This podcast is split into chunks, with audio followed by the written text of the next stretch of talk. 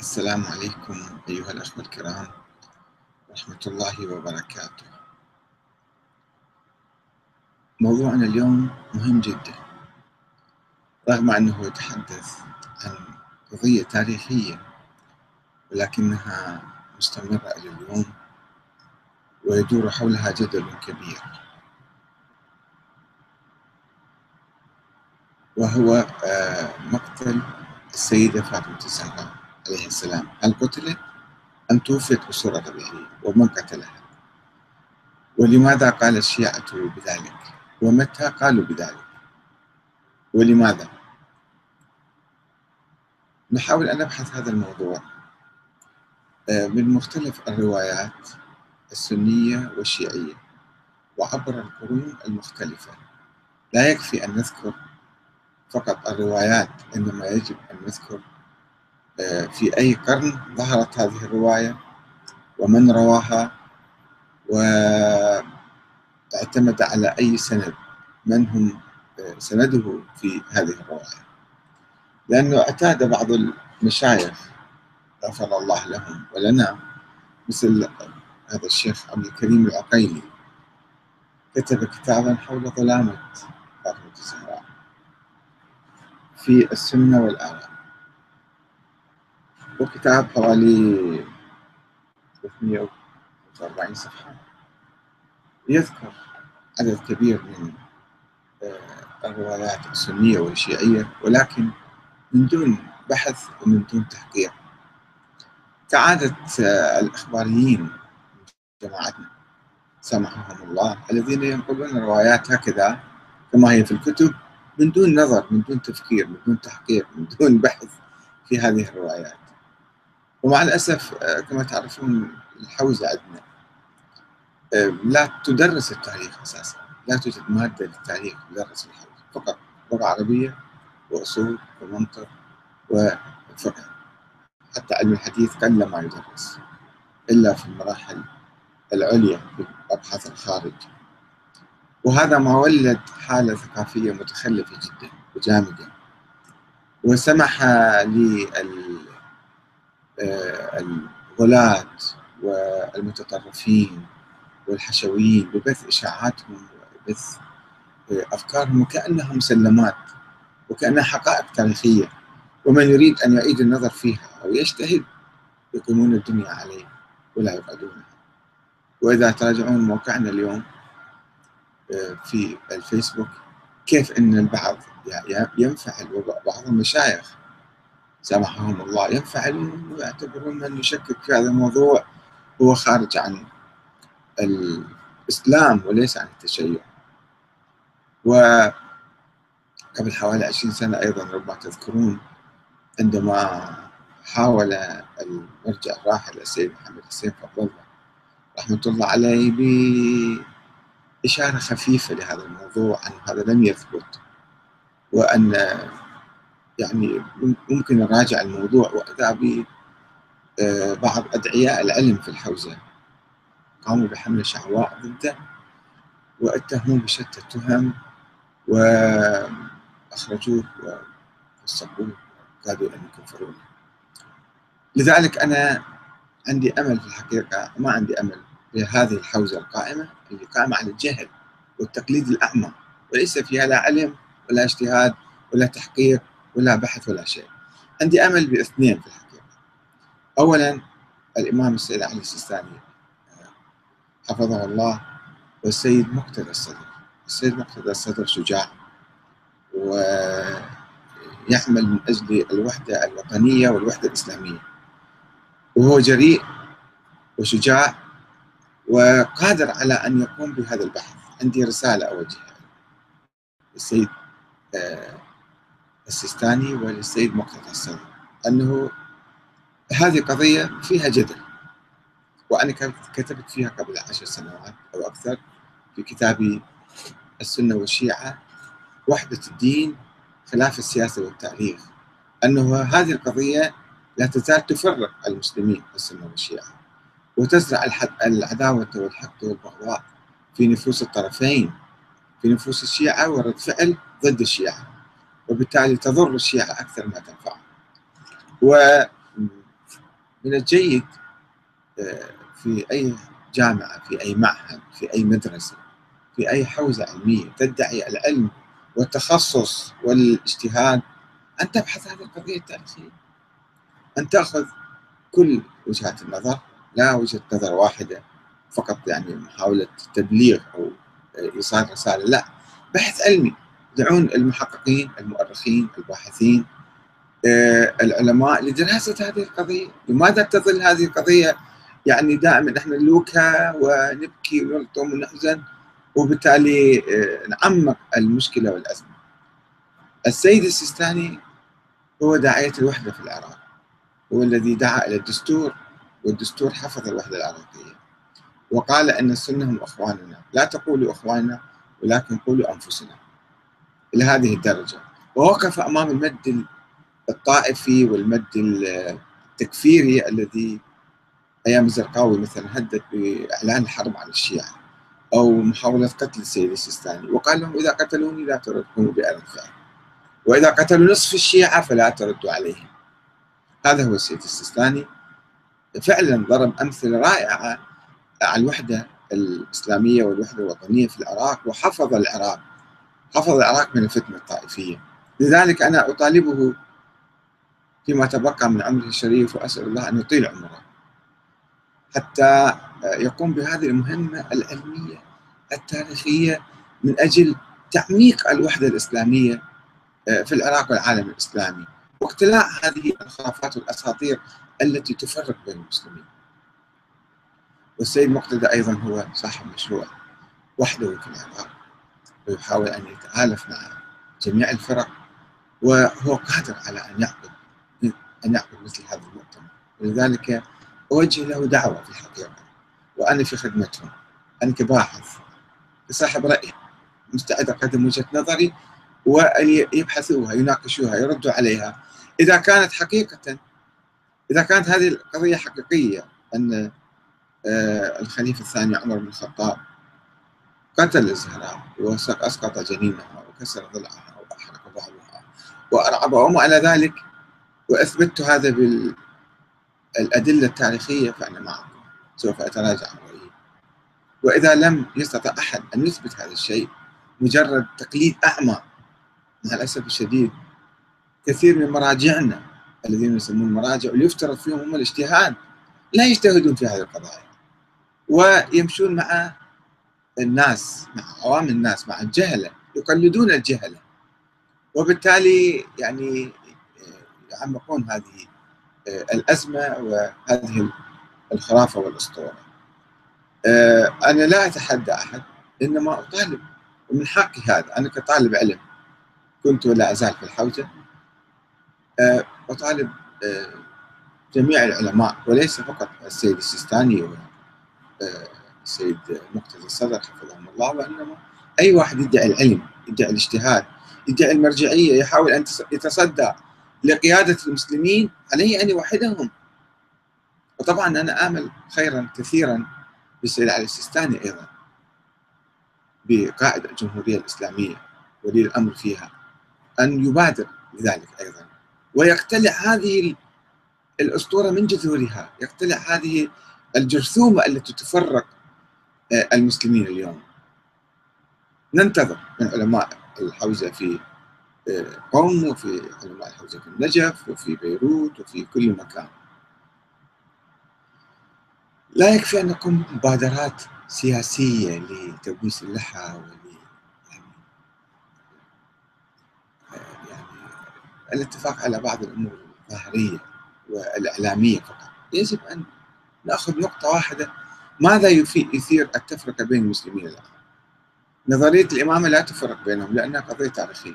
انتهى لا يوجد أئمة من أهل البيت والشيعة تجاوزوا هذه النقطة بقبولهم بالنظام الديمقراطي أو بولاية الفقيه أو بالانتخابات أو بالشورى.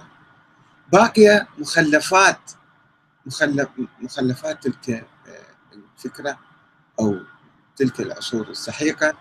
اي مثل قصة الزهراء الآن اليوم البارحة مجالس متعقبة لطم عزاء وتشييع جنازة وما إلى ذلك. والناس لا يفقهون يفقهون شيء أنا لا ألوم عامة الناس. ألوم شيوخ الحوزة مراجع الحوزة علماء الحوزة الذين يكرسون هذه الخرافات والأساطير بدون تحقيق بدون اجتهاد بدون بحث بدون مراجعة بدون نقد. لا أعرف جبنا أم مصلحة أم خوفا من أحد. والسيستاني الآن لا يخاف أحد يقطع الفلوس عليه. أموال الخمس عليه. هو يعني لم يبقى له من الحياة إلا إن شاء الله سنوات طويلة. ولكن يعني هو ليس بحاجة إلى أحد. إذا قال كلمة صدم بها الجهلة والعوام الناس ولكنها غيرت التاريخ سيكون له أجر كبير عند الله. وكذلك السيد مقتدى اللي هو حريص على وحدة الشعب العراقي ويعمل آه، على ذلك منذ زمن طويل. أنه يبادر آه، آه، لهذه الثورة الثقافية الثورة الفكرية الثقافية لتوحيد المسلمين. حتى نقتلع الطائفية والمحاصصة من الجذور لا فقط في مجلس النواب أو في الحكومة أو في مفوضية الانتخابات. لذلك أنا فعلا متفائل وأرجو أن يتقبلوا هذه الدعوة مني من أخ صغير له.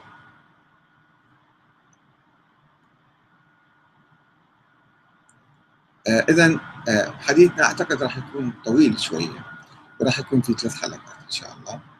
يعني راح أجزئ الحديث لأنه طويل حوالي 30 صفحة في هذا الكتاب.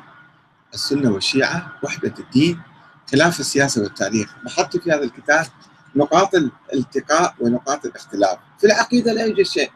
حول القرآن لا يوجد شيء. حول السنة لا يوجد خلاف كبير بين السنة والشيعة. إنما الخلاف الرئيسي حتى في الفقه. لا يوجد خلاف كبير بعض مسائل بسيطة معدودة. الخلاف الأكبر موجود في التاريخ وفي النفوس وفي العادات والتقاليد. هذه يجب أن نقوم بثورة على الثقافة الصفوية وعلى العادات الصفوية التي رسخت ونشرت هذه الأفكار فيما بيننا وزرعت العداوة والبغضاء بين الشيعة والسنة. فإذا من يريد أن يوحد المسلمين عليه أن يبدأ ببحث هذا الموضوع؟ يعقد مؤتمر ندوة بحث علمي لا كتب يعني صفراء وكتب يعني أخبارية بدون تحقيق بدون بحث. كل واحد ألف له كتاب وطبعها ونشرها وكذا. هو لم يجهد نفسه في بحث رواية لا يعرف منطق البحث والتحقيق مع الأسف الشديد. وهذا الشيخ صديقي كان من قبل 30 40 30 سنة. الشيخ عبد الكريم العقيلي آه يعني يعني هكذا يدخلون في الحوزة قال لكم كتاب وكذا ما عنده منهجية للتحقيق والبحث. ليس الذنب ذنبه الذنب ذنب النظام العام في الحوزة. النظام العام في الحوزة نظام متخلف نظام أخباري. ما في تحقيق ما في بحث ما في علم. وأنا شوية قاسي اسمحوا لي يعني في هذا الموضوع وأرجو أن تغفروا لذلك لأني فعلا أشعر أن الأمة الإسلامية والشعب العراقي في خطر. وهناك من يعبث بهذه الفتنة ويصب الزيت على النار فعلينا أن نطفئ هذه الفتنة أن نقتلعها من الجذور وأن بالبحث العلمي لا أقول هكذا بالدعايات وبال يعني الكلام الشاعري لا فنبحث الموضوع نشوف حقيقة فعلا آه، يعني وكيف الإمام علي عليه السلام بعدين يروح يزوجه يزوج عمر بنته أم كلثوم بنت فاطمة الزهراء إذا كان هو قاتل أبوها. شلون تروح تنام وياه وهو قاتل أبوها معقولة يعني أشياء غير معقولة أبدا ولكنها هكذا الناس بدون علم بدون تفكير بدون بحث بدون تحقيق هكذا يقبلونها وأصبحت من المسلمات وإياكم أن تقتربوا من هذه المسلمات. المرجع الشجاع القائد هو الذي يكسر هذه الخرافات والأساطير. فاذا إلى الحلقة الأولى المقطع الأول من هذا البحث اللي هو مقدمة تقريبا. مقدمة وبعدين الحلقة الثانية أبحث فيها. آه، الروايات السنية الوارده رواية رواية ونرى مدى علميتها ووثاقتها ومضمونها. وأيضا الحلقة الثالثة سوف أبحث الروايات الشيعية.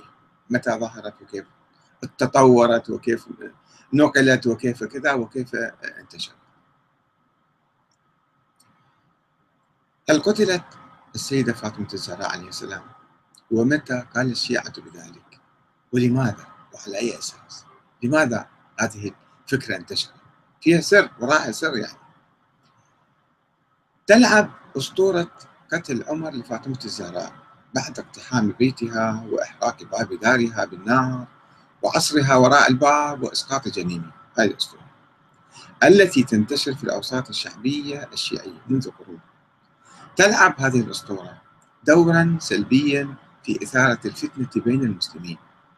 الذين يصدق بعضهم الأسطورة فيتخذ موقفا سلبيا من الخليفة الأول آه، أبي بكر والخليفة الثاني عمر بن الخطاب انتصارا للسيدة فاطمة الزهراء وحبا لها وولاء لها كما يقولون. بينما يعتبر معظم المسلمين الرجلين الشيخين وخصوصا عمر بن الخطاب نموذج الإمام العادل. وهكذا ينشأ الصدام بين المسلمين وتتعمق العداوة والبغضاء فيما بينهم. ولذلك يجدر بنا إلقاء الضوء على هذه الأسطورة. لنرى كيف نشأت وكيف انتشرت ومتى ومن كان وراءها وماذا كان موقف أئمة أهل البيت والشيعة في القرون الأولى من عمر بن الخطاب وأبي بكر رضي الله عنهم الموقف الأول الموقف الإيجابي الأول قبل نشوء هذه الأسطورة موقف الشيعة الأول من أبي بكر وعمر. كان موقفا إيجابيا. كان موقف الشيعة الأول من الشيخين الجليلين الخليفتين الراشدين أبي بكر وعمر رضي الله عنهما موقفا إيجابيا وعاديا كموقف بقية المسلمين وكانوا يكنون لهما كل المحبة والتقدير. بل وعمل بعض قادة الحزب الشيعي اللي كان في الجيل الأول يعني ولاة لأمير المؤمنين عمر بن الخطاب مثل سلمان الفارسي الذي أصبح والي المدائن. وعمار بن ياسر والبراء بن عازب وحذيفة بن اليمان وسهل بن حنيف وعثمان بن حنيف وحجر بن عدي وهاشم المرقال ومالك الأشتر كلهم عملوا ولاة ومسؤولين في وعبد الله بن مسعود أيضا. وعندما استشار عمر بن الخطاب رضي الله عنه الإمام علي عليه السلام في الشخوص لقتال الفرس بنفسه. قال له الإمام إن هذا الأمر لن يكون نصره ولا خذلانه بكثرة ولا قلة. وهو دين الله من الله. والله منجز وعده وناصر جنده.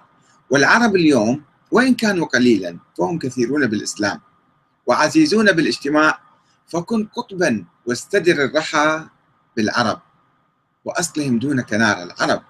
فإنك إن شخصت يعني أنت إذا أنت رحت للقتال إن شخصت من هذه الأرض انتفضت عليك العرب من أطرافها وأقطارها حتى يكون ما تدع وراءك من العورات أهم إليك مما بين يديك. إن الأعاجم إن ينظروا إليك غدا يقولوا هذا أصل العرب. فإذا قطعتموه استرحتم فيكون ذلك أشد لكلبهم عليك وطمعهم فيك. هذا في نهج البلاغة. لاحظوا الإمام كيف ينصح عمر بن الخطاب أن لا يذهب بنفسه إلى الحرب.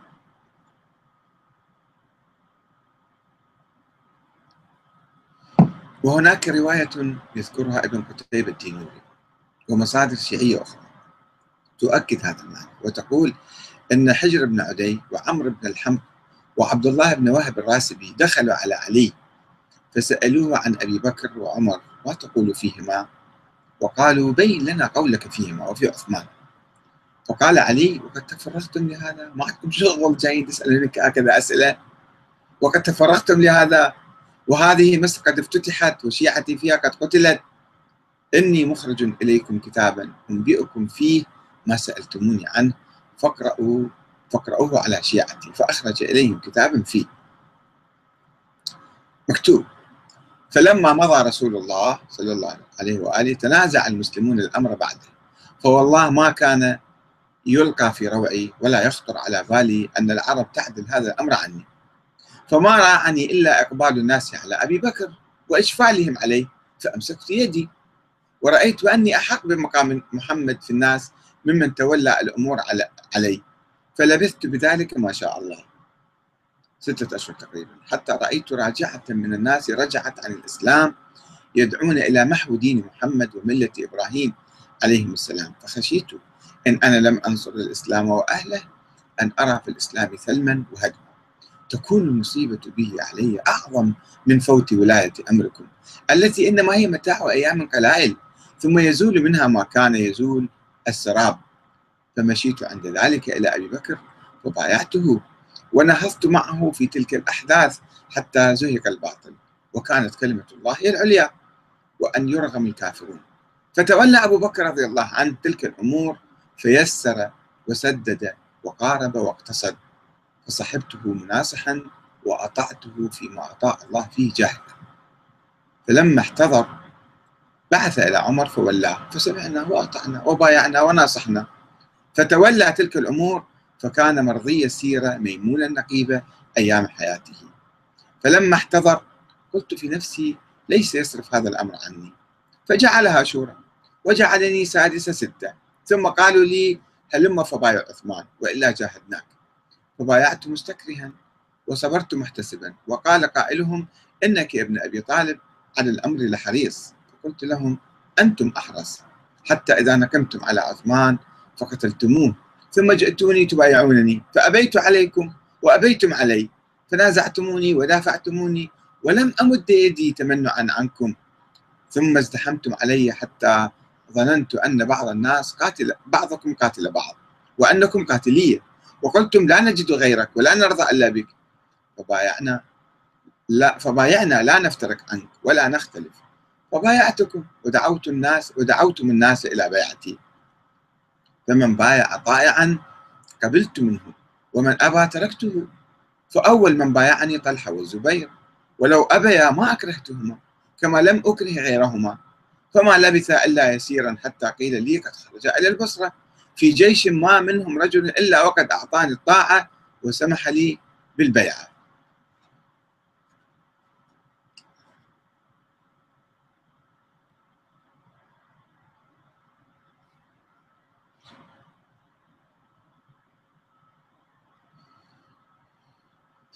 نعم.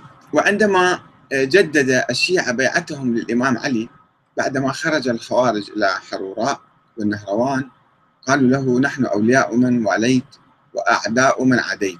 الشيعة جددوا البيعة. فشرط لهم الإمام أن يوالوا من والى على سنة رسول الله صلى الله عليه وآله وسلم ويعاد من عاد على سنته. فجاء ربيعة ابن أبي شداد الخثعمي وكان صاحب راية خثعم قبيلة هذه. في جيش الإمام أيام الجمل وصفين.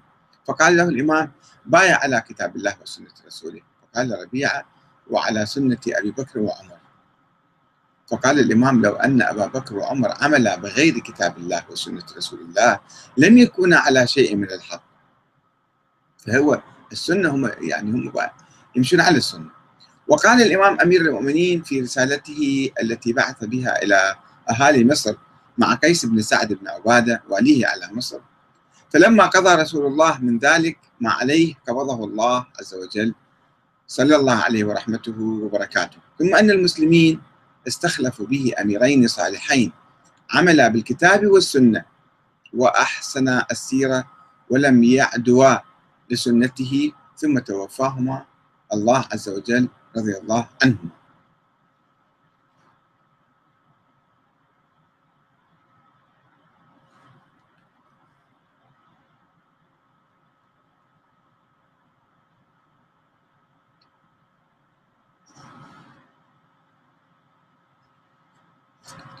نعم.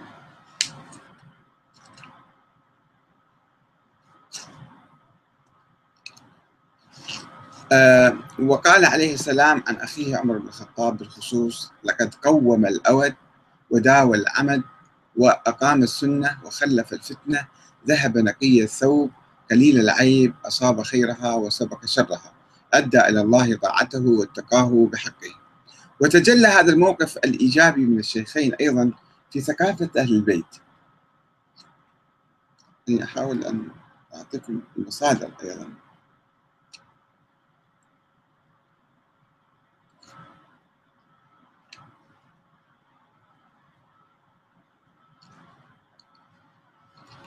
المصادر كلها موجودة في هذا الكتاب طبعا. الآن يعني أعتذر من قراءتها لكم.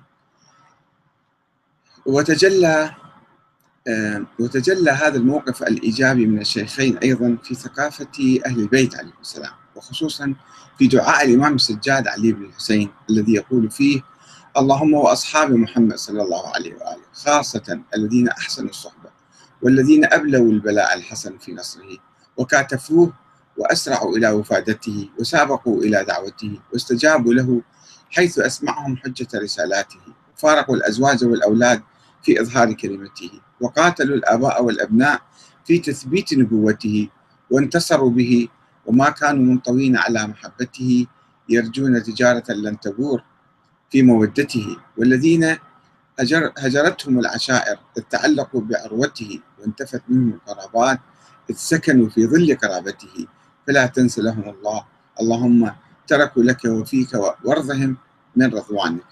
وقد روى الكليني في الروضة من الكافي عن أبي بصير. قال كنت جالسا عند أبي عبد الله عليه السلام إذ دخلت علينا أم خالد تستأذن عليه. فقال أبو عبد الله أيسرك؟ يعني الأبو بصير بيخاطبه أيسرك أن تسمع كلامها؟ قال قلت نعم. قال فأذن لها. قال وأجلسني معه على طنفسة. قال ثم دخلت فتكلمت فإذا أمرأة بليغة فسألته عنهما. أي عن أبي بكر وعمر رضي الله عنهما. فقال لها توليهما. يعني أمرها هذه أم آه، آه، أم خالد؟ أن تتولى أبو بكر وعمر. قالت فأقول لربي إذا لقيته إنك أمرتني بولايتهما؟ قال نعم. هذه الرواية يرويها أبو بصير نفسه. ولكن طبعا بعد ما يروي الرواية هذه بعد ما يخرج يحاول يعني يغير هاي الرواية وينقل كثير من المصادر السنية. أن الإمام علي كان يقول لا أتى بأحد يفضلني على أبي بكر وعمر إلا ضربته حد المفترض حتى أن القاضي المعتزلي عبد الجبار الهمداني نقل في كتاب تثبيت النبوة أن أبا القاسم نصر بن الصباح البلخي قال في كتاب النقض على ابن الراوندي إن سائلا سأل شريك بن عبد الله فقال له أيهما أفضل أبو بكر أو علي؟ فقال له أبو بكر. فقال السائل تقول هذا وأنت شيعي؟ فقال له نعم من لم يقل هذا فليس شيعيا. والله لقد رقى هذه الأعواد علي فقال ألا إن خير هذه الأمة بعد نبيها أبو بكر ثم عمر. وسواء صحت هذه الرواية المروية عن طريق السنة أم لم تصح. وذلك لأن الشيعة عموما كانوا يعرفون تاريخيا بتفضيلهم الإمام علي. فإن من الثابت أن الشيعة في القرن الأول كانوا يحترمون الشيخين ويوقرونهما أشد توقير. يقولون علي أفضل منهما ولكن ما كانوا يسيئون لهما. ولم تكن لهم مؤاخذات إلا على بعض الصحابة الذين حاربوا الإمام علي أو اختلفوا معه. وهكذا وهذا ما يؤكده إمام أهل السنة في القرن الخامس الهجري اللالكائي حيث يروي عن حديث ابن أبي مطر يقول سمعت سلمة يقول جالست المسيب المسيب ابن نخبة أو ابن نجية الفزاري في هذا المسجد عشرين سنة وناس من الشيعة كثيرا فما سمعت أحدا منهم تكلم في أحد من أصحاب رسول الله إلا بخير وما كان الكلام إلا في علي وعثمان يعني الأزمة التي أثيرت بين الطرفين آه، كانت حول عثمان أنه عثمان أخطأ عثمان كذا هو أفضل وعلي أفضل. كان الحديث حول علي وعثمان لم يكن أحد يتكلم عن أبي بكر وعمر. وهو ما يأكده أيضا محب الدين الخطيب. هذا كاتب قبل حوالي 50 60 سنة كتب كتاب آه، ضد الشيعة طبعا. يقول من الظواهر التي تسترعي الانتباه آه، تسترعي الأنظار في التاريخ آه، في تاريخ هذه الفترة أن الغلاة من الفريقين فريق الشيعة وفريق الخوارج. كانوا سواء في الحرمة للشيخين أبي بكر وعمر رضي الله عنهم. تبعا لما كان عليه أمير المؤمنين علي نفسه. وما كان يعلنه على منبر الكوفة من الثناء عليهما والتنويه بفضلهما. أجل أن التاريخ يسجل أن الأجيال الأولى من الشيعة وخاصة في القرن الأول الهجري قالت أن عليا راجعوا حتى فرق الشيعة النوبختي يذكر أقوال الفرق الشيعية المختلفة. قالت إن عليا كان أولى الناس بعد رسول الله لفضله وسابقته وعلمه وهو أفضل الناس كلهم بعده أفضل الناس كلهم بعده وأشجعهم وأورعهم وأزهدهم. وأجازوا مع ذلك إمامة أبي بكر وعمر وعدوهما أهلا لذلك المكان والمقام وذكروا أن عليا سلم لهما الأمر ورضي بذلك وبايعهما طائعا غير مكره وترك حقه لهما. فنحن راضون كما رضي المسلمون له. ولمن بايع؟ ولا يحل لنا غير ذلك. ولا يسع منا أحدا إلا ذلك. وأن ولاية أبي بكر صارت رشدا وهدى لتسليم علي ورضاه أيضا الإمام علي هو سلم ورضى فصارت بيعة طبيعية عادية مشروعة. بينما قالت فرقة أخرى من الشيعة أن علي أفضل الناس لقرابته من رسول الله ولسابقته وعلمه. ولكن كان جائزا للناس أن يولوا عليهم غيره لأن الأمر شورى يعني. إذا كان الوالي الذي يولونه مجزئا أحب ذلك أو كرهه. فولاية الوالي الذي ولوا على أنفسهم برضا منهم رشد وهدى وطاعة لله عز وجل وطاعته واجبة من الله عز وجل. هكذا قال قسم آخر من الشيعة. وقال قسم آخر منهم إن إمامة علي بن أبي طالب ثابتة في الوقت الذي دعا الناس وأظهر أمره عندما يعني أصبح خليفة. ولكن ما أن انتهى القرن الهجري الأول وتعرض الشيعة إلى ضغوط سياسية شديدة ومجازر وملاحقات وتعذيب على أيدي الأمويين حتى نشأ لدى فريق صغير منهم نوع من التطرف والغلو. كما يحصل في أي تيار يتوسع شعبيا ويتعرض لضغوط مماثلة فتنشأ في تيارات متطرفة. فنشأت نظرية الإمام الإلهي التي تحصر الحق في الحكم والخلافة في أهل البيت. ولا تكتفي بالقول أنهم أولى وأحق من غيرهم. لا تقول أنه محصور الحق فيهم. وعادت إلى الوراء لتقول بأن النبي الأكرم صلى الله عليه وآله قد عين الإمام عليا خليفة من بعده ونص عليه. وأن الإمامة تنحصر في ذريته إلى يوم القيامة. حكم الخلافة يعني. وقد انعكست هذه النظرية سلبا على مبدأ الشورى والخلفاء الراشدين الذين اعتبرتهم النظرية غاصبين للخلافة من الإمام علي. عندما يعني قالوا بأن الخلافة بالنص فأصبحت الشورى أيضا باطلة وأصبحوا الذين جاءوا عبر الشورى مغتصبين للخلافة من الإمام علي. وقد ظهرت هذه النظرية أول ما ظهرت في الكوفة أثناء ثورة الإمام زيد بن علي على الخليفة الأموي أو الحاكم الأموي هشام بن الحكم آه، سنة 122 هشام بن عبد الملك. وأدت إلى انشقاق الرافضة عن الحركة الشيعية العامة. وأدت إلى انشقاق الرافضة يعني ذلك فريق كان من الشيعة سموا الرافضة انشقوا عن الحركة الشيعية العامة. ولنستمع إلى الطبري وهو يحدثنا عن هذه القصة من البداية حيث يقول اجتمعت إليه يعني إلى زيد جماعة من رؤوسهم. فقالوا رحمك الله ما قولك في أبي بكر وعمر؟ قال زيد رحمهم الله وغفر لهما ما سمعت أحدا من أهل بيتي يتبرأ منهما ولا يقول فيهما إلا خيرا. قالوا فلم تطلب إذا بدم أهل هذا البيت؟ إلا أن وثب على سلطانكم فنزعاه من أيديكم. هم هم أخذوا السلطة من عندكم من أول يوم. فقال لهم زيد إن أشد فيما ذكرتم أن كنا أحق بسلطان رسول الله من الناس أجمعين. يعني أقصى ما تستطيعون أن تقولوا أنه إحنا كنا أولى وأحق مثلا. وأن القوم استأثروا علينا ودفعونا عنه ولم يبلغ ذلك عندنا بهم كفرا. طيب ما صار شيء يعني كفر هذا؟ قد ولوا أو, أو ولو يعني حكموا فعدلوا في الناس وعملوا بالكتاب والسنة. قالوا فلم يظلم فلم يظلمك هؤلاء الأمويين يعني؟ وإن كان أولئك لم يظلموك فهؤلاء أيضا ما ظلموك يعني. فلم تدعو إلى قتال قوم ليسوا لك بظالمين؟ فلم يظلمك هؤلاء. فقال وإن هؤلاء ليسوا ليسوا كأولئك. وإن هؤلاء ظالمون لي ولكم ولأنفسهم. وإنما ندعوكم إلى كتاب الله وسنة النبي صلى الله عليه وآله وسلم. وإلى السنن أن تحيا وإلى البدع أن تطفأ.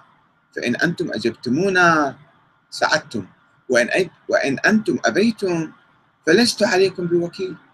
ففارقوه ونكثوا بيعته. وقالوا سبق الإمام. وكانوا يزعمون أن أبا جعفر محمد بن علي الباكر أخا زيد بن علي هو الإمام. راح هذا الإمام سبق. وكان قد هلك يومئذ يعني توفي. وكان ابنه جعفر ابن محمد حيا. فقالوا جعفر إمامنا اليوم بعد أبيه وهو أحق بالأمر بعد أبيه ولا نتبع زيد بن علي فليس بإمام. فسماهم زيد الرافضة واللي يخرجون من الحرب من الجبهات يسمون الرافضة عادة. وكانت منهم طائفة قبل خروج زيد مروا إلى جعفر بن محمد بن علي. راحوا زاروه يعني فقالوا له إن زيد بن علي فينا يبايع. أفترى لنا نبايعه؟ فقال لهم نعم بايعوه. فهو والله أفضلنا وسيدنا وخيرنا. فجاءوا فكتبوا ما أمرهم به. كما يقول الطبري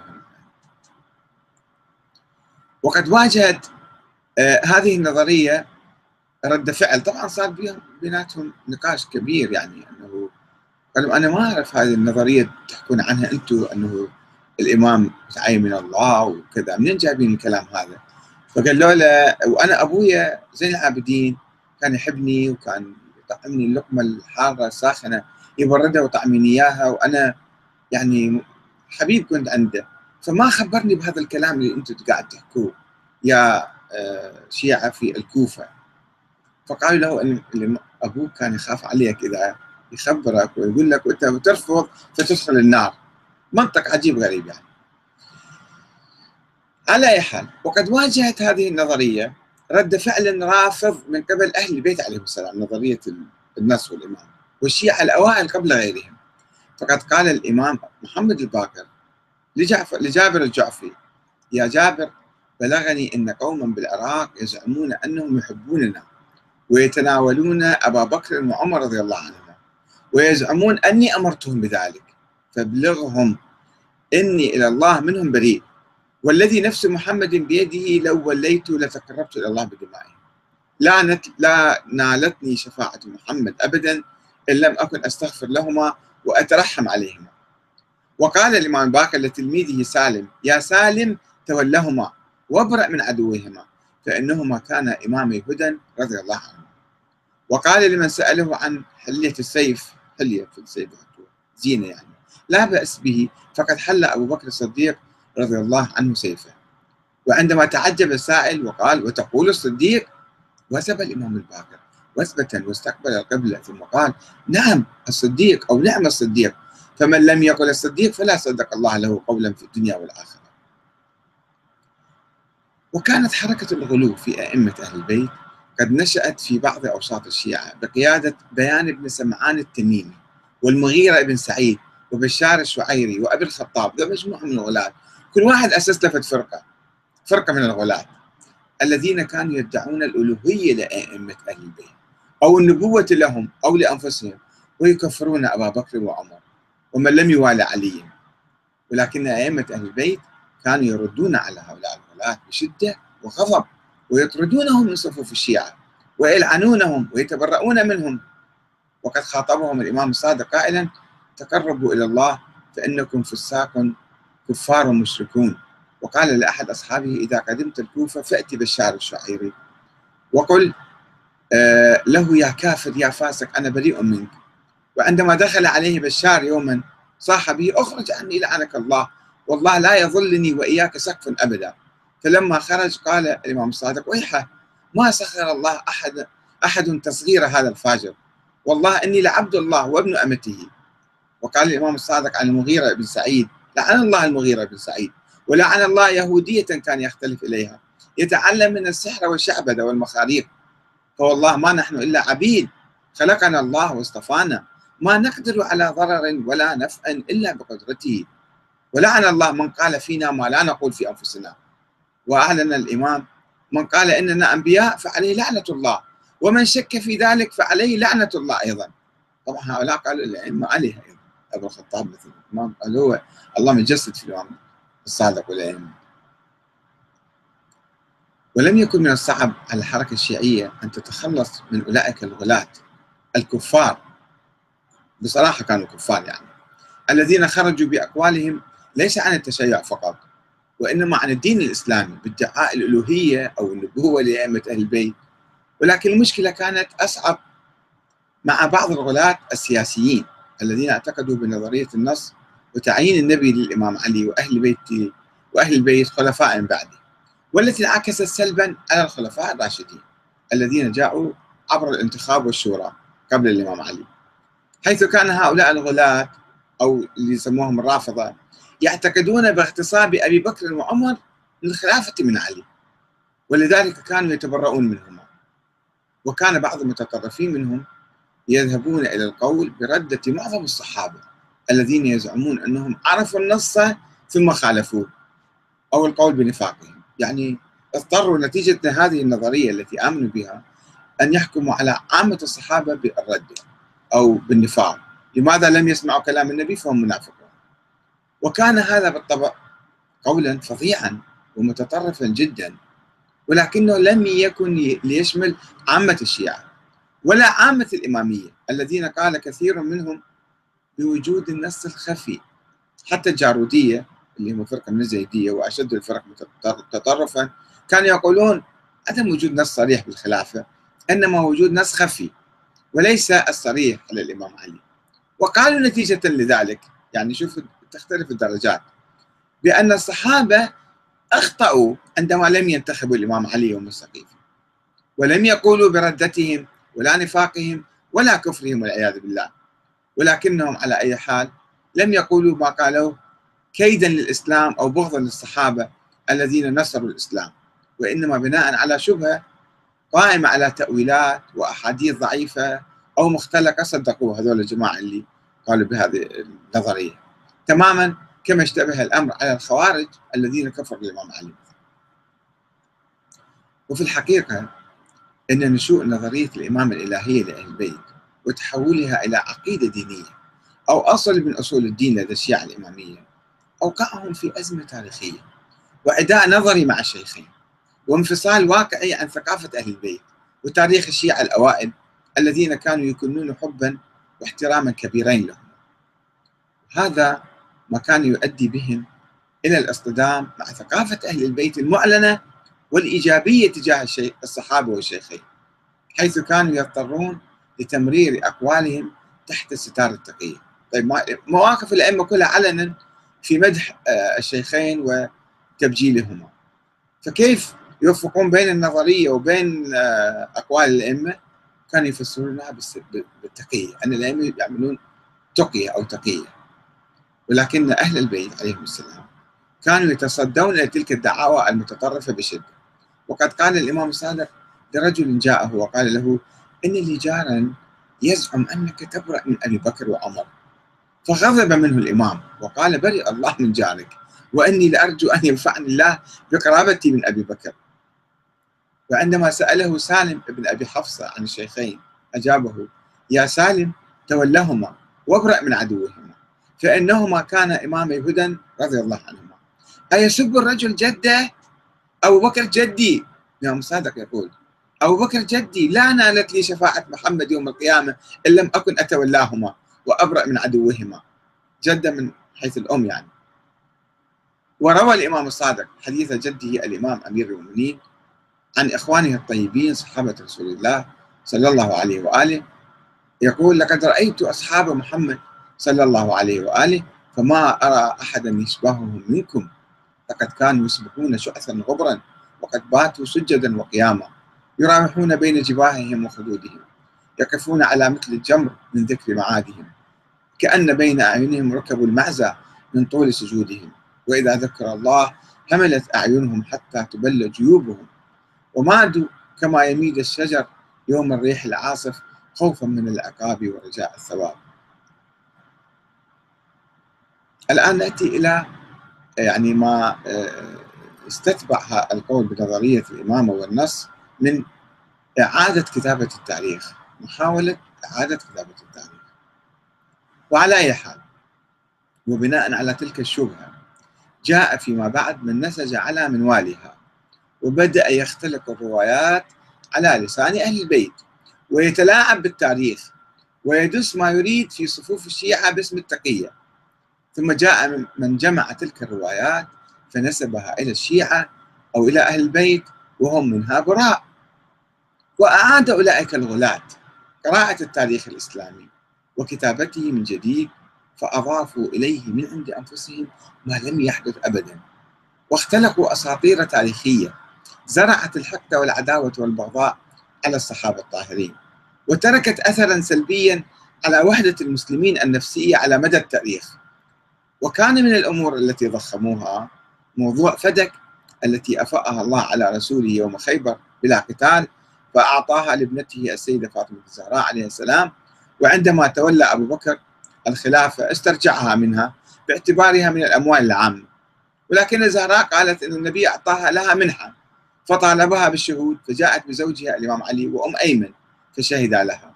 ولكن أبو بكر رفض الحكم لها برجل وامرأة وطالبها بمزيد من الشهود فانصرفت فاطمة غاضبة. وإلى هنا فالقصة مما يجمع عليه المؤرخون وهي كما هو واضح قصة خلاف قضائي شخصي يعني لا يحمل معنى أدائيا ضد الزهراء. وقد راجع الإمام علي عليه السلام في أيام حكمه القاضي شريح في دعوى بسرقة درع له ضد ذمي. تعرفون القصة؟ يوم من الأيام الإمام فقد درعه درع اللي بسوها يعني. فسرق واحد ذمي ولم يكن معه شهود الإمام. ذهب للقاضي القاضي سأله فقال له وين شهودك؟ الإمام علي ما عندي شهود. قال له خلاص يا أيها الذمي أخذ الدرع وروح. ولم يغضب الإمام علي من ذلك. يعني بالحكم بالمحكمة مسائل عادية هذه. ولكن الغلاة أضافوا على تلك القصة قصة فدك خطبا مزعومة وموهومة. قالوا أن السيدة فاطمة الزهراء ألقتها في المسجد ضد أبي بكر والمهاجرين والأنصار وذمتهم فيها كثيرا. ويوجد نسخ عديدة لهذه الخطب المتناقضة وكلها منقولة عن كتب مجهولة من القرن الثالث والرابع والسادس بلا أسناد متصلة أو رواية موثوقة. طيب الآن خلي نتجاوز هذه النقطة. نجي على النقطة الأهم. وهي قصة إحراق بيت فاطمة الزهراء عليه السلام. وربما كانت قصة كبس بيت الإمام علي من قبل عمر من أجل إجباره على بيعة أبي بكر.